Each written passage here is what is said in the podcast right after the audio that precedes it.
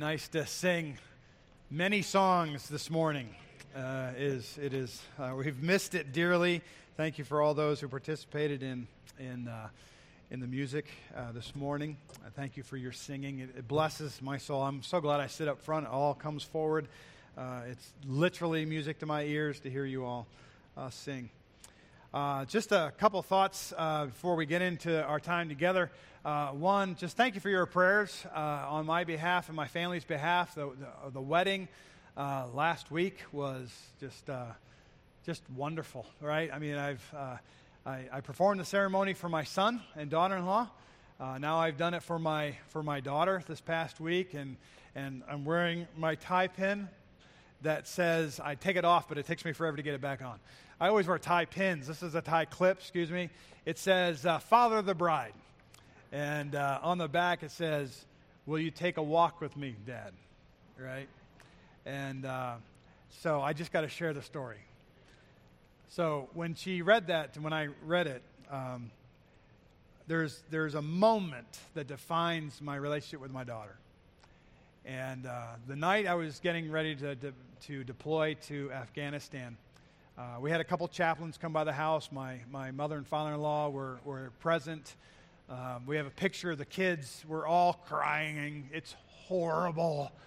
And, and my little girl, who was eight, no, let's see, uh, 2006. So she was 10, almost 10.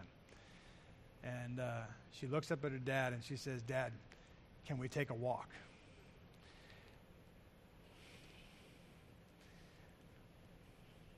She wanted me to cry at her wedding. So she got her wish. I, I, managed to hold it together. I think I'm more emotional now rehearsing it than I was at the time. But um, I tell you, it, what a blessing to, to see your family get married to godly people. And so I, I, just thank you. I just wanted to let you know, all right? It, it, was, it was a wonderful time. Everything went really smooth. And, and they're getting back from their, uh, uh, their honeymoon today and start work tomorrow. But thank you for their prayers for them. I went a little longer than I wanted to on that one, but um, I also want to let you know uh, this next Sunday I won't be here. Uh, we're going to vacation in Virginia, uh, Shenandoah Valley, and uh, so we're, we're really looking forward to it. I get to spend some time with my sister and her family, and, and uh, we tried to do this last year and we couldn't do it because of COVID, so we're, we're excited that we can do it this year. All right. So thank you for your on your behalf. And, and Pastor Aaron is, is preaching next week, so please come and, and listen to him. I want to thank Pastor Dave for doing such a great job preaching last week as we consider uh, loving like Jesus. Uh, it is uh, just wonderful that we can talk about this. Dave's uh, challenge to you last week was uh, it's challenge to all of us, but it was Jesus' love caused him to take the first step towards others. All right, and then we were challenged with so loving like Jesus will move us to create connections with others. And, and so he was focused on that. I really love the illustration of Niagara Falls, by the way. All right, I'm not that creative, right? So I thought that was really well done. But this is all in, in line of us as a body of believers coming to understand what, what it means to love like Jesus. Uh, a couple weeks ago, I shared, uh, I preached a message. It was on Vision Sunday, and it was the idea that we must understand the love of Jesus what he did for us on the cross of Calvary was the greatest demonstration of the love of God for us.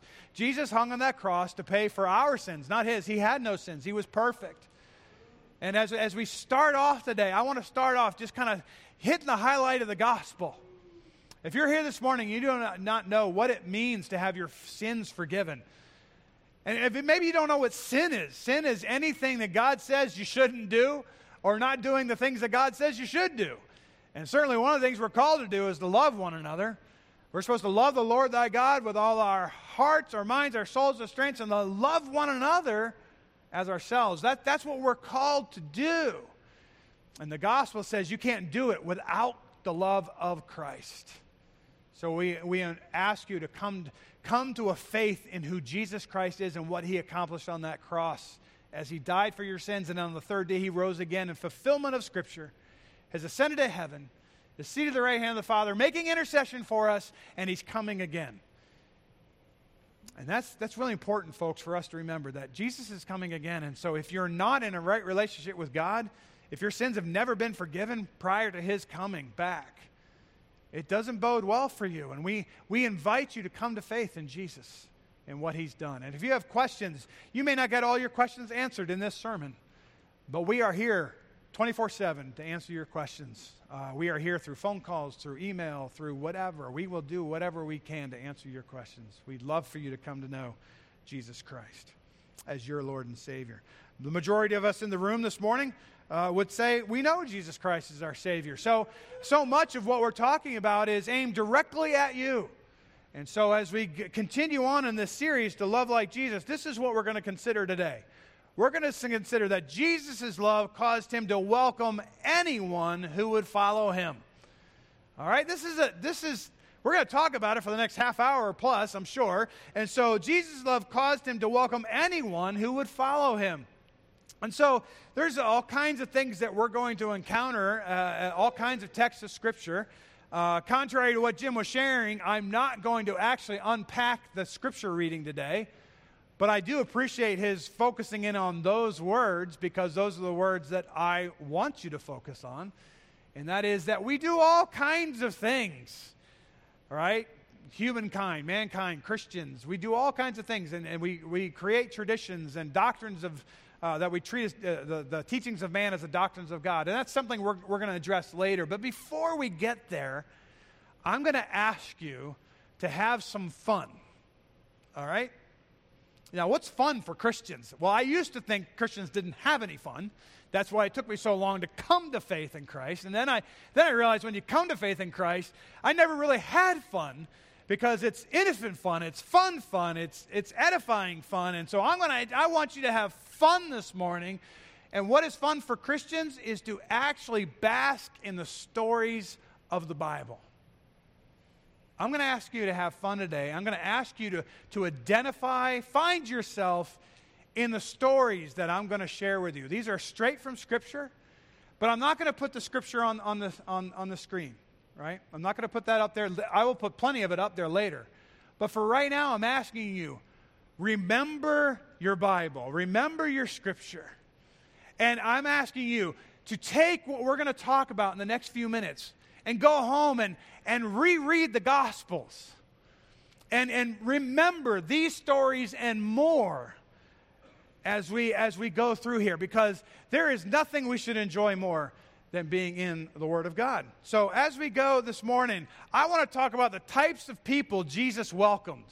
We're saying that Jesus, he loved people, he welcomed everyone, right? Anyone that would follow him, he welcomed. Well, who, what type of people did he welcome? I'm going to give you four or five slides, so a whole bunch of stories, all right? So let's just talk, let's just start off. Who are these industrious fishermen, right? Who are the industrious? Those are the hardworking people that we see in Scripture. We're introduced to Peter and his, his brother Andrew, and then uh, James and John, and we're told stories about them, and, and they became his, his foremost disciples. Really, Peter, James, and John were, were the key three. Peter being the number one, right? And so he was a fisherman. Fisherman, that's hard work. These were, these were, I won't say they were entrepreneurs, but they were self employed. Their living required them to be good at their job. They weren't allowed to be lazy.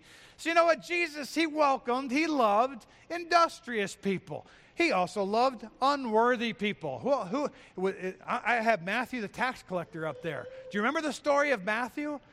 Am I saying he's unworthy? No, I think every other Jew around him would say he's unworthy. As he was uh, measured by the, his, his uh, peers who were fellow Jews with him, he's a Jew. He's a Jew that, that worked for the Romans collecting taxes from his fellow Jewish people. He was deemed unworthy by them. They, all tax collectors were. Now, I don't know the, the level of ethics that he had prior to coming to faith in Christ and, and being one of his disciples. I don't know if he was mostly honest, but tax collectors had a bad reputation, and certainly we have to understand that he would have been viewed as an unworthy person. But Jesus loved him, and Jesus welcomed him. What about the radical? I love this, by the way, the radical and the conservative, right? We have those in our world today, but what are we talking about here? The radical, Simon the Zealot. He's also one of the 12. And we don't know a whole lot about him from Scripture, but read your Scriptures and understand, and then read about Scripture. Read historical narratives. Read, read, study. What's a zealot? A zealot is someone who is willing to spill blood for, the, for God's sake. They're willing to, to, to kill people for the sake of doing God's will. Now, Simon, the zealot, we don't know a lot about him, but he was more than likely willing to go that route until he met Jesus. Now, how many of you have, have watched the, uh, the series called The Chosen? Have you, anybody, a few of you have watched it? I'm going to encourage you. It's an app. If you get the app, it's easiest.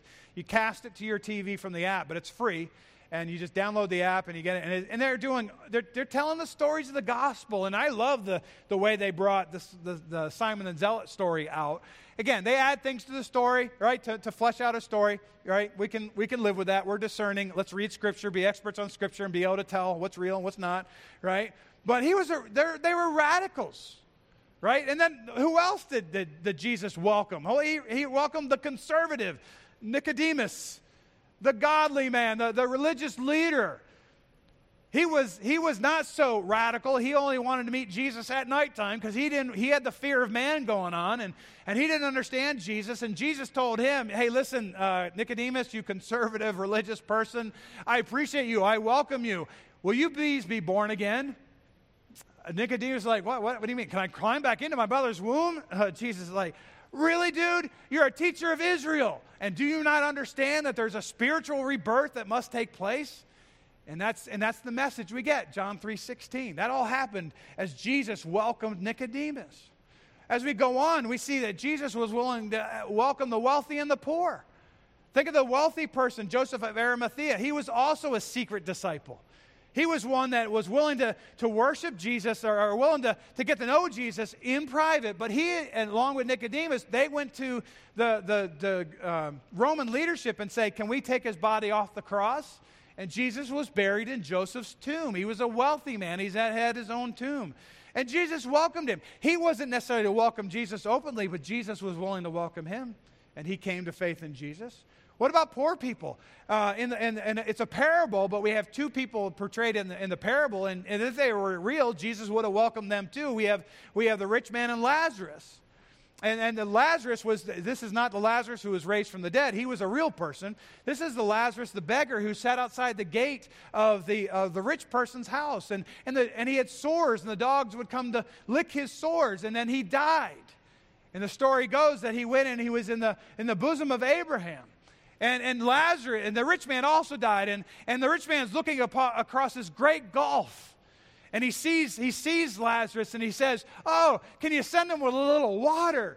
No, there's a great gulf between me. There's a barrier between Lazarus and, and, and, and the rich man. And he says, Well, send him to my brothers. They'll believe if someone's raised from the dead. Not so much. That knew Jesus knew this was going to be the way things were going to unfold. Jesus would have loved that man, and he did love the poor. I just wanted to bring this story out. He certainly loved the poor. He did so much for them. But he's willing to, to welcome wealthy. He's willing to welcome poor. He's willing to, to, to, to uh, welcome the overlooked. Now, I want to pause just for a minute because when I get excited, I get fast. I, get, I talk fast. Let's pause. You ever felt overlooked? It is not a good feeling. I have felt overlooked in times past, right? Being 6'3, about 120 pounds. You know, I'm 190 now, so picture me 70 pounds less, right? With acne all over my face. And a wallflower. I kid you not, I'm the epitome of a wallflower, right? I would never be doing this outside of Christ. Being overlooked was my life. Maybe it's yours too.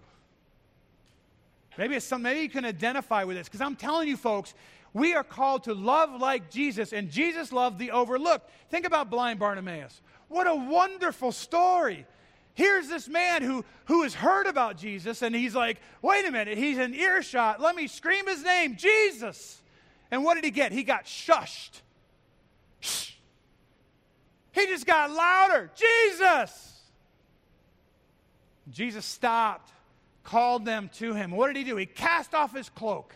Never forget the time I heard that, that message preached, and it was and it was a visual. It was a it was a monologue. It was a one per, first person monologue where the guy was dressed like Bartimaeus, and, and he cast off the cloak, and and it's like a blind man can't go find that. You have to rely upon others, but he had his eyes, figuratively speaking, on Jesus, and Jesus welcomed him, healed him, gave him sight.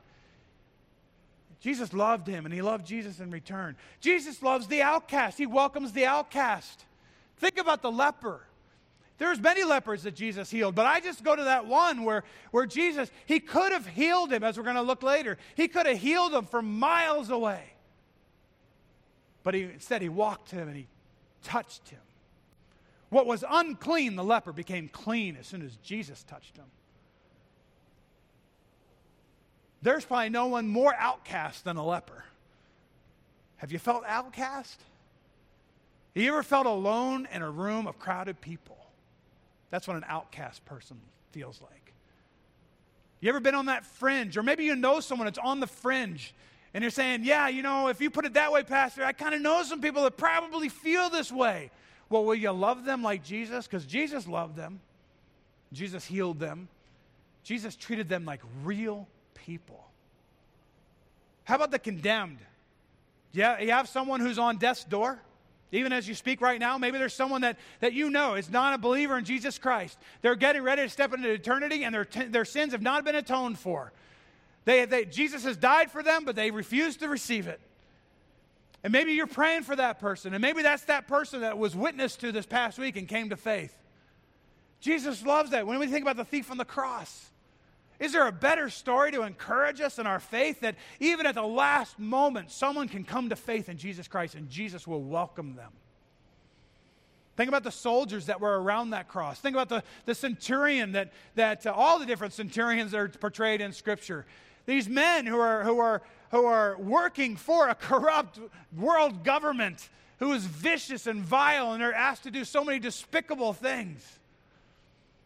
Jesus was willing to welcome the centurion who was concerned about his servant. And he said, No greater faith have I seen in all Israel. That that centurion would say, I have men under my command. I believe that if you just say the word, my servant will be healed. And he was. What about the possessed? I put two names here because I just can't leave Mary Magdalene off, but my immediate spot was the, the demoniac of Gadarene Here's a guy that's insane. I mean, he's just, he's going nuts. He's super strength. He's breaking chains. He's, he's doing all this stuff. And Jesus comes on the scene, cast out the demons. And he says, Can I follow you, Jesus? He's like, Not in, not in my presence. You stay right here in your town and be my witness. And he was. Mary, Mary followed him. Mary was there on the day Jesus resurrected. Jesus loved her and welcomed her. He, he welcomes the young, he welcomes the old. We know that to be true. Now, I will say this the old folks here, uh, man, a man at the pool of Bethsaida, you know, I had him on the slide before I actually went back to read the scripture because I always pictured him as an old guy. You know, it says he had his infirmity for 38 years. So I'm hoping he was like 20 when he came down to it. That makes him 58, which is older than me, and that makes him old. Okay, so so we'll call, we'll call him old because uh, I already had him on the slide, right? But obviously there's other old people we have. But Jesus is well, willing to welcome everyone, even the scandalous. Hey, do you have a scandalous past? There's parts of my past that I would I would categorize under scandalous.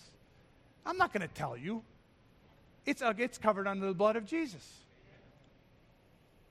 You have a scandalous past? The woman caught in adultery did. Do you remember that story?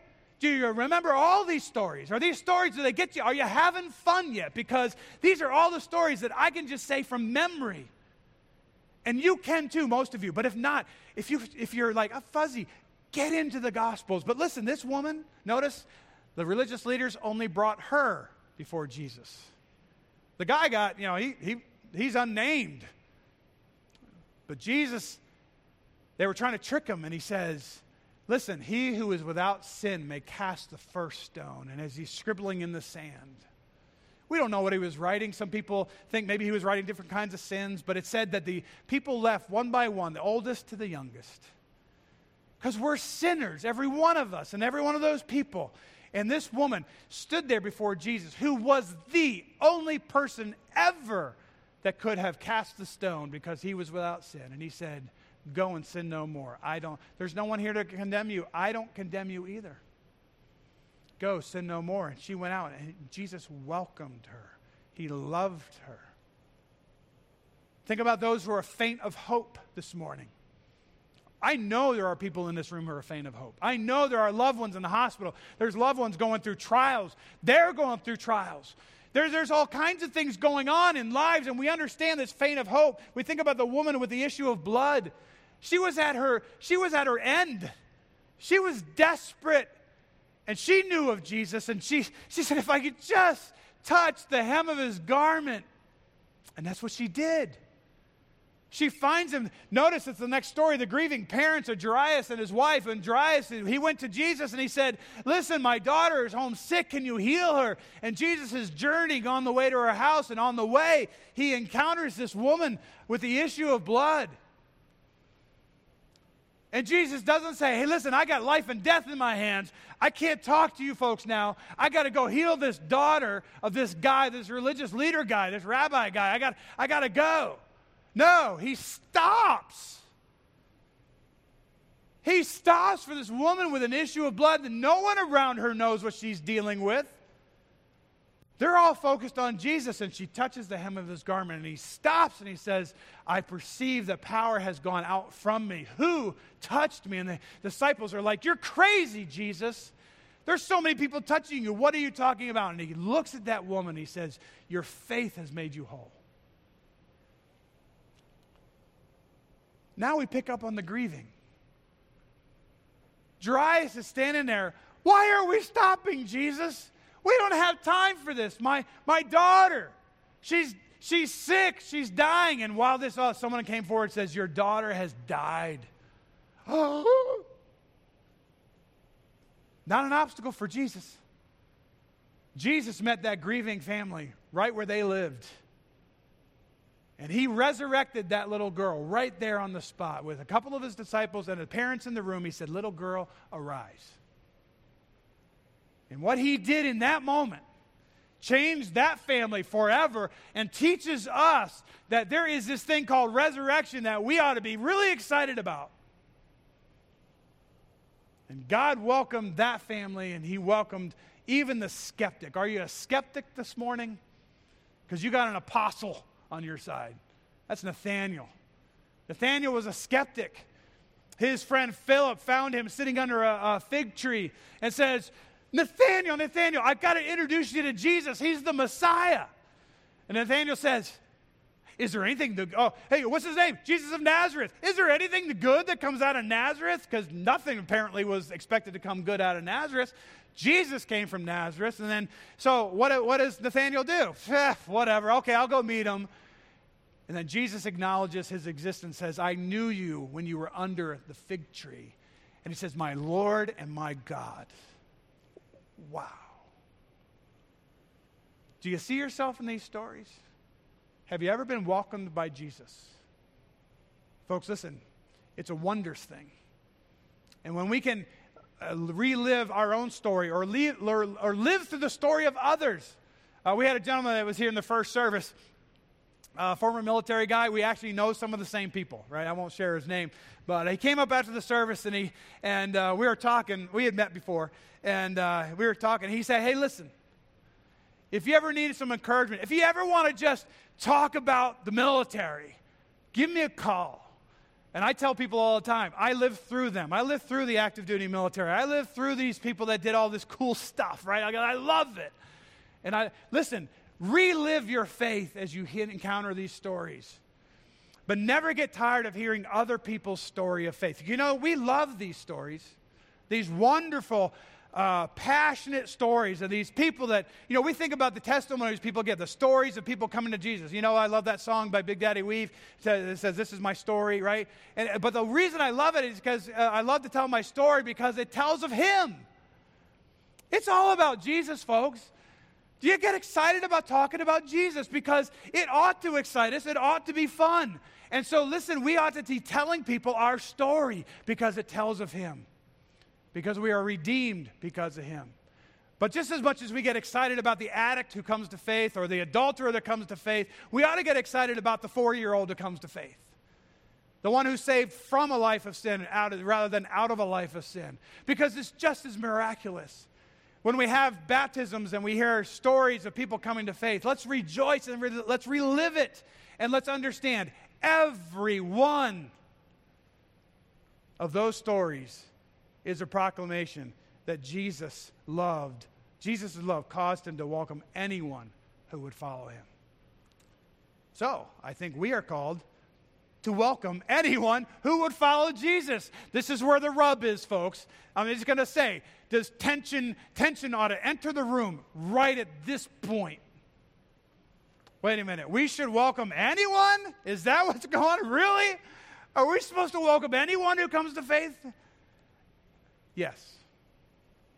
And if you don't get anything else from this whole sermon, just get the gospel, the stories of the gospel, and the challenge of the gospel that we are to love everyone. We are to welcome everyone who's willing to follow Jesus. If they are willing to follow Jesus, we must be willing to welcome them. So think about this Matthew 10 40. This is speaking to disciples. Jesus is speaking to his disciples. He says, He who receives you, speaking to his disciples, receives me. And he who receives me receives him who sent me. As disciples, if we are if we are willing to greet one another and welcome one another into each other's lives, we are welcoming Jesus and Jesus says we are welcoming the Father. That's the way it is. And you can welcome other people in the name of Jesus who are not believers. And when they become to faith, this is the dynamic that takes place. Because the gospel goes forth, it is powerful. So I, I believe we face two dangers. We'll, say, we'll spend the rest of our time on this idea. We face two dangers if we do not welcome followers of Jesus. If we fail to welcome followers of Jesus, this is the way we're going uh, we're going to encounter this. The first danger is this we will look more like Pharisees than disciples of Jesus Christ. You know, we're passionate about you and, and, and, ourselves looking like disciples, right? We want to be disciples. We want to make and mature disciples of Jesus Christ until he returns. It's, it's what we want to do, it's what we believe our mission is. But the first danger we have, if we fail to welcome people like Jesus did, if we fail to love people like Jesus, we will look more like Pharisees than disciples. What does a Pharisee look like? Well, let's look at some scripture. Matthew 23. But woe to you, scribes and Pharisees, hypocrites, for you shut up the kingdom of heaven against men, for you neither go in yourselves, in other words, they're not going to heaven, uh, nor do you allow those who are entering to go in. In other words, those who are like looking into it and considering the things of God, no, once they encounter one of these Pharisees, nope, they're going, they're not making it. Woe to you, scribes and Pharisees, hypocrites, for you devour widows' houses and for a pretense make long prayers. It's not reality, it's pretense. Therefore, you will receive greater condemnation. Woe to you, scribes, Pharisees, hypocrites, for you travel land and sea to win one proselyte, and when he is won, you make him twice as much a son of hell as yourselves. Do you want to look like a Pharisee this morning? I don't think so. I think we're all pretty clear. No, I don't want to be one of those people who are traveling land and sea and they make a proselyte, a convert and they, and they lead and they, they influence this convert so they're twice a son of hell than the, than the original Pharisee. That is not the form of discipleship that we're after. It's a, it is definitely a form of discipleship. It's discipling in the wrong way. It's discipling people away from the gospel of Jesus Christ. So, what I call these are barriers to faith, right? Sometimes we're guilty of placing barriers to faith, people's faith, other people's faith. And so we must evaluate our attitudes towards others. It's part of how we, how we love one another. It's part of how we welcome one another. There are attitudes that we have that we might not even understand that we have them. We may be uh, ignorant of the way our attitudes are influencing us. And our very attitudes of church people, of born again people, may be sending a message to those who are not born again stay away. And that ought to never be the case. Consider Luke 18 he also spoke this parable to some who trusted in themselves, speaking to the Pharisees, that they were righteous and despised others. This is the attitude we want to avoid. Two men went up to the temple to pray, one a Pharisee and the other a tax collector. I think Dave, uh, Pastor G uh, shared this last week. The Pharisee stood and prayed thus with himself God, I thank you that I am not like other men, extortioners, unjust, adulterers, or even this tax collector that's in the back scene here. I fast twice a week. I give tithes of all that I possess. And the tax collector, standing afar off, would not so much as raise his eyes to heaven, but beat his breast, saying, God, be merciful to me, a sinner. I tell you, Jesus says, this man went down to his house justified rather than the other. For everyone who exalts himself will be humbled, and he who humbles himself will be exalted. So, barriers to faith. We have to watch our attitudes, folks. We may have an attitude like that Pharisee. Are you prideful? Are you self absorbed? Do you believe yourself righteous? Well, of course not, Pastor. I know it's the blood of Jesus Christ. I know it's His righteousness, not ours. But are your, are your attitudes portraying your, your belief in that truth? We need to evaluate, folks. I'm not trying to call out any one person, I'm trying to put us all in the spotlight. Are we guilty of this? Individually, corporately because it's a barrier for people to come into faith. We also have barrier. Uh, we must evaluate our actions both individually and corporately. Now, this I'm going to share a positive one because I, I, you know, scribes, Pharisees, hypocrites can bring us down a little bit after the high we were on going through all those gospel stories. So let's look at this one. Here's, here's one. Our actions should reflect the love of Jesus. These words ought to be the words that Merrimack Valley Baptist Church are known by. What are those words? Come to me, all who labor and are heavy laden, and I will give you rest. I've been there. You tired of trying to figure out life on your own? You tired of, tired of, of trying to please God with all your good works and then you just fail over and over again? Will you understand that the invitation of Jesus is for you and it says, Come to me, come to Jesus, all you who labor and are heavy laden, and I will give you rest.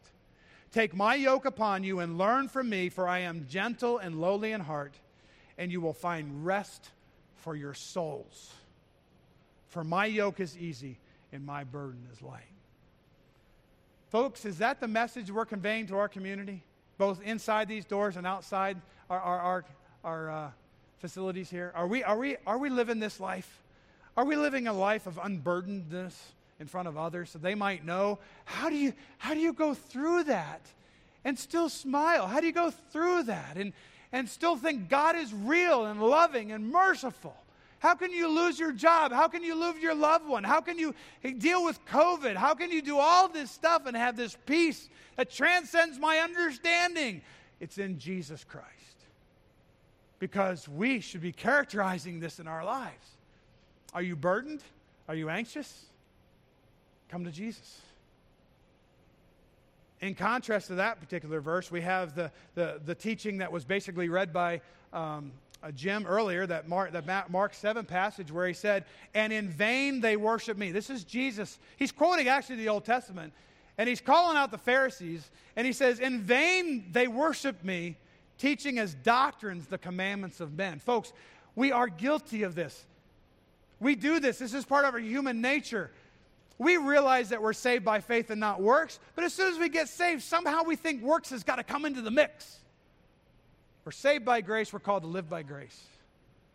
And what happens is we think we, we the, the Jews, the, the, the Pharisees, what they were known for was to add things on to the teachings of God. Well, if, if God's standard is here, well, if we put our standard here, then if we if we break ours, okay, we break ours and we'll know it. We won't break God's standard. It's legalism. I understand on an individual level, you may put some safeguards in your life, and I, I can appreciate that. But the moment you place your safeguard in, onto an expectation of another person, you're a legalist. Just because God's working in your heart and mind to say, hey, I need to be careful about, I don't want to, I don't want to do something, fine, walk that road of wisdom, but don't you inflict that on someone else. Because when we consider uh, the next danger, you'll understand where, where we're coming from. So the next danger is this we will look more like Judaizers than disciples of Jesus Christ. So we don't want to look like Pharisees, right? Hypocrites, right? We don't, we don't want to look like that. We also don't want to look like these people. Who are these people? These people, Judaizers expected all Christians to observe Jewish law. They expected everyone to, to um, you know, basically believe in Jesus, but you had to become a Jew so that you could be a Christian. And we, we see that unfolding in, in the New Testament, and Paul put it to rest uh, as he went to Jerusalem, and the church talked about it, and all the leaders, and they all decided, no, no. But there were still some people that believed you had to obey the law in order to be a Christian. And so that's what we're calling a Judaizer. They believed that all people needed to act this way. They needed to follow the law. And the Bible gives us a great example, not of an actual Judaizer. Paul dealt with them. I'm not going to deal with them directly. I'm going to go to a Christian who acted like a Judaizer. There's this really famous Christian that acted like a Judaizer, and Paul calls him out, and his name is Peter. In Galatians 2, Paul recounts for us an incident that, that we otherwise don't know about. It says, Now, when Peter had come to Antioch, I withstood him to his face. Can you see this?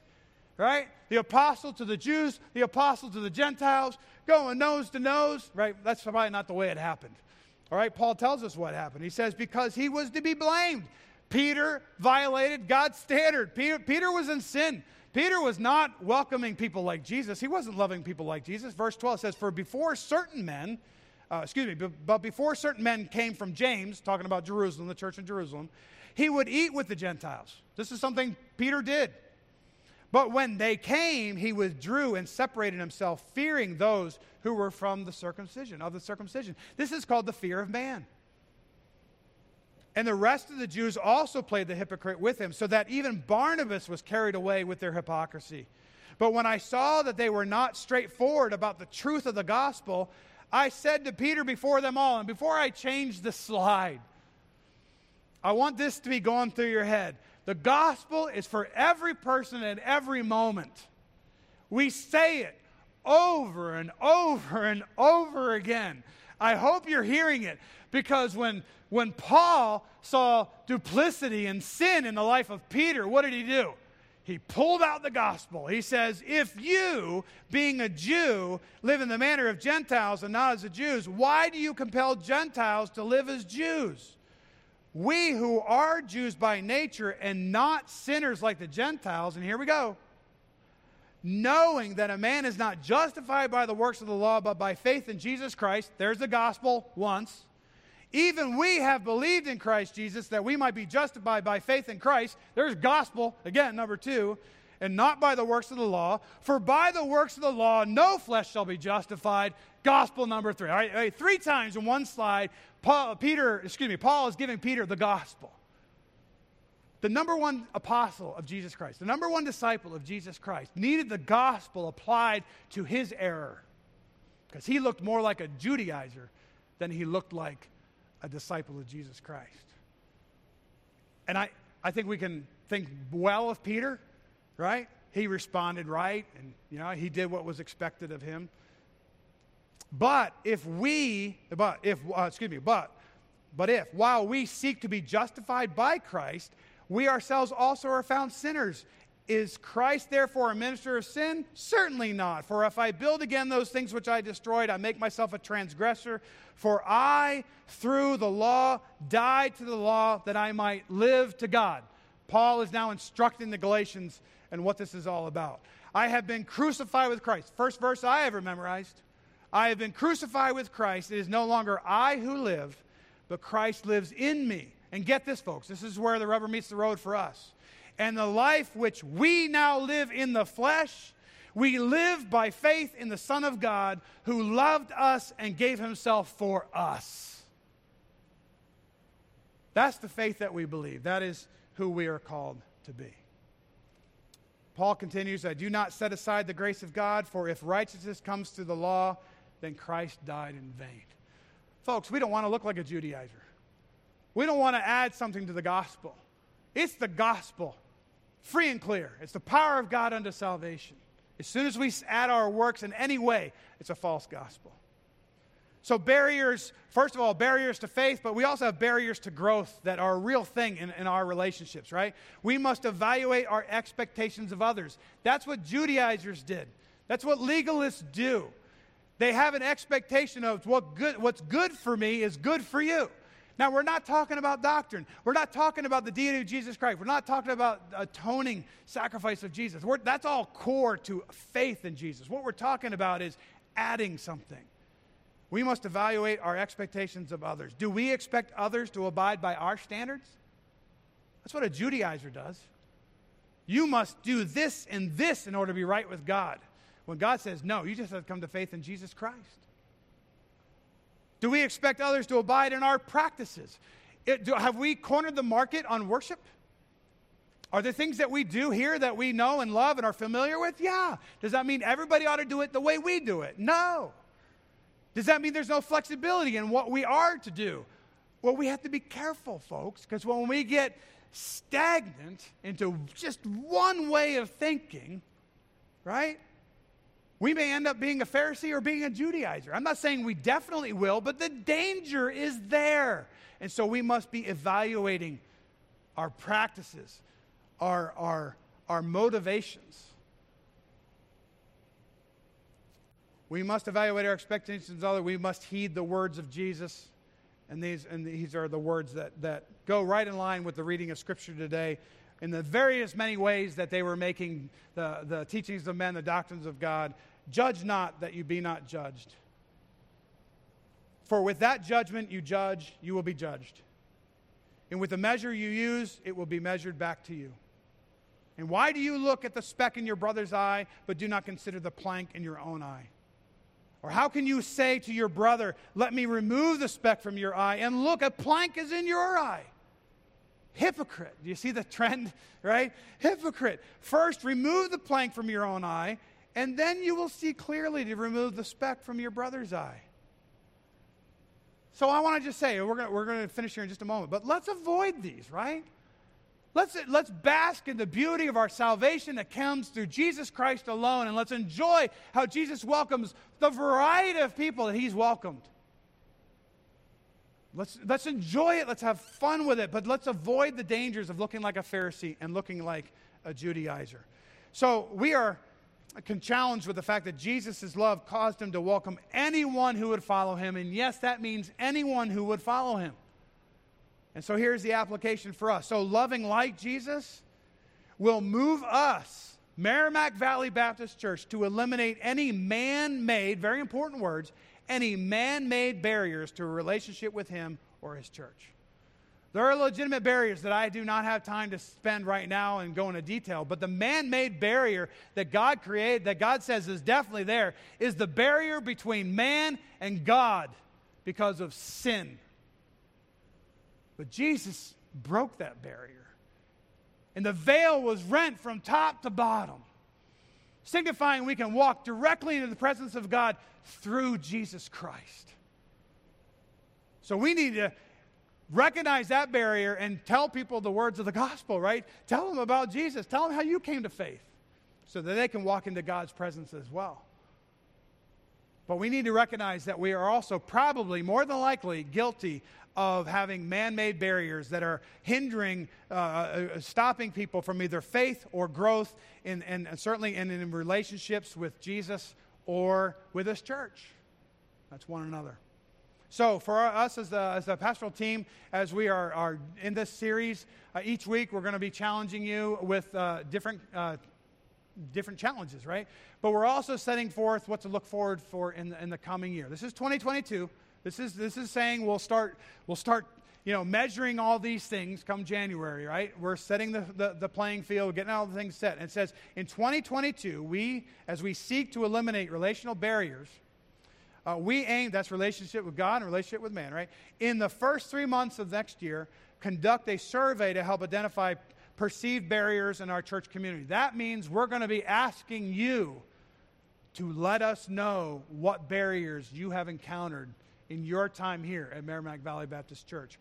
Or maybe you want to share with us barriers you've experienced in other churches that you don't want to experience here. We need you to inform us. Right? That's this first part. We're going to do many surveys. I hope you love surveys because they'll be short, they'll be sweet, they'll to the point, but they'll really help us and it'll help you two way communication. All right? So we're going to be asking specifically church structure barriers, right? Is there something the way we do things, or even interpersonal barriers, relationship, relationship di- directly ones, right? So that's that's the first challenge, uh, the first goal that we have for 2022. The second one is to address four identified barriers. So I want to be very clear here because I had someone come up to me, thankfully, after the first service and and clarify something that I intended to clarify that I didn't. So we're saying on this one, we need your feedback. On this one, we're saying we're hoping our plan is to address four of those identified barriers that you share. We're hoping to be able to say, listen, we're going to review those lists, we're going to figure, and we're going to actually work on changing those that dynamic. All right? So that's important. We hear from you, we respond together. We're all doing this together. But that where the confusion came was on the third one. So the third goal and the last goal is to conduct four grace and truth discussions regarding known relational barriers. And I list four. And the, and the person, what I fail to communicate, this is not the four that we're talking about back here. These are ones that we're learning, learning from. Okay? We're going to learn about that. And we're going to try and fix some of those things. This is talking about additional ones that we already believe are present in our body and that we need to address. Now, we're not the only church dealing with these, but we do believe these are in our church. And when I candidated as, to be your pastor, I said very clearly that I wanted to be a pastor of a church that can talk about these things in such a way that we can talk about the hard issues and still leave loving one another and thinking the best of one another. We ought to be able to talk about hard things as brothers and sisters in Christ. And so, this is what we're talking about. There's going to be another sermon uh, that's going to address more directly this idea of grace and truth. We'll get there in a few weeks, but we, we want to conduct these grace and truth discussions. We want to talk about church conflict. That's kind of the basis for these first four, but this isn't something we're going to stop. This is the idea of we're going to start next year with four, probably one a quarter, and then we hope to continue those as, as, as opportunity prevents, uh, prevents, presents itself. And we'll go forward. We'll have more discussions because we can do this in Christ. Right? So we'll talk about church conflict. We'll talk about how do, you, how do we live our Christianity within our culture? What are the dynamics there? We're going to talk about music and worship. I promised that from when I was candidating too, and we haven't done it yet because everything has to be done decently in order, and I wasn't ready. I'm excited about this coming year. We get to have some of these discussions that we have not had yet. And then lastly, legalism. It was just one of the ones on the list. I can't say that's the foremost in my mind, but it's there. And I think it's present because some of us are Pharisees and some of us are Judaizers, and we don't even know it. And I certainly don't want to be that, and I know you don't either. So we are challenged to love like Jesus. That, that is our goal as we, as we go forward here. That's, that's where we're leading you. But we want to lead by example. But we don't want to walk alone. I'm asking you, please, remember the love of Jesus for you. Let that love for Jesus work through your life so that you're loving one another and you're loving those to Christ. That's the kind of church I want to be part of. I think it's the kind of church you'd want to be part of too. So let's love like Jesus in this very special, specific way of welcoming everyone who's willing to follow him. Let's pray. Father, I thank you for uh, today's texts, the numerous portions of Scripture. I thank you, Father, how it washes over us, how it gets inside us and changes us from the inside out. It's only your word that does that, Father. People will do self help programs. They'll, they'll do motivational exercises. They'll do all things. And, and, and I'm not saying there's anything inherently wrong in that, but they will not find the meaning of life. They will not find an answer to the, the longing soul, the desires to have peace that only comes through Jesus Christ. Father, if there's anyone here this morning that longs for that peace, they long to, to know the love that you have for them in Jesus. Father, we pray that they would come to faith in what Jesus Christ did on the cross. He did it all. He died for that person's sin, He died for my sin. Father, I pray that you would enliven faith in a dead person. Bring them to new life because he who has the Son has life, but he who does not have the Son does not have life. It's a farce, it's a figment of their imagination. They think this life is all there is, and yet there's eternal life with you if a person has faith in what Jesus Christ did on their behalf. Father, we, invite you to invite the, these people into your family. And Father, may we welcome them. Father, for those that have come to faith in Jesus, we pray that the news, the gospel, is for us too. That it's not just for salvation, it's for living. I pray, Father, that we would own the challenge before us and that we would evaluate our attitudes, our actions, our practices. And we would bring them to you in prayer, quietly petitioning you, Father, reveal in me any wickedness of sin. And then, Father, I pray that as you awaken us to those areas, that we would confess our sins, for you are faithful and just to forgive us of our sins and to cleanse us from all unrighteousness. And so, Father, as we conclude today, I pray that as we sing one final song, that we would be thinking thoughts of you. We would be thankful for our salvation if we truly have been saved. Father, may you be glorified in the singing, but also in the response as we walk out these doors and live out our faith. May you be glorified, we pray, in Jesus' name. Amen.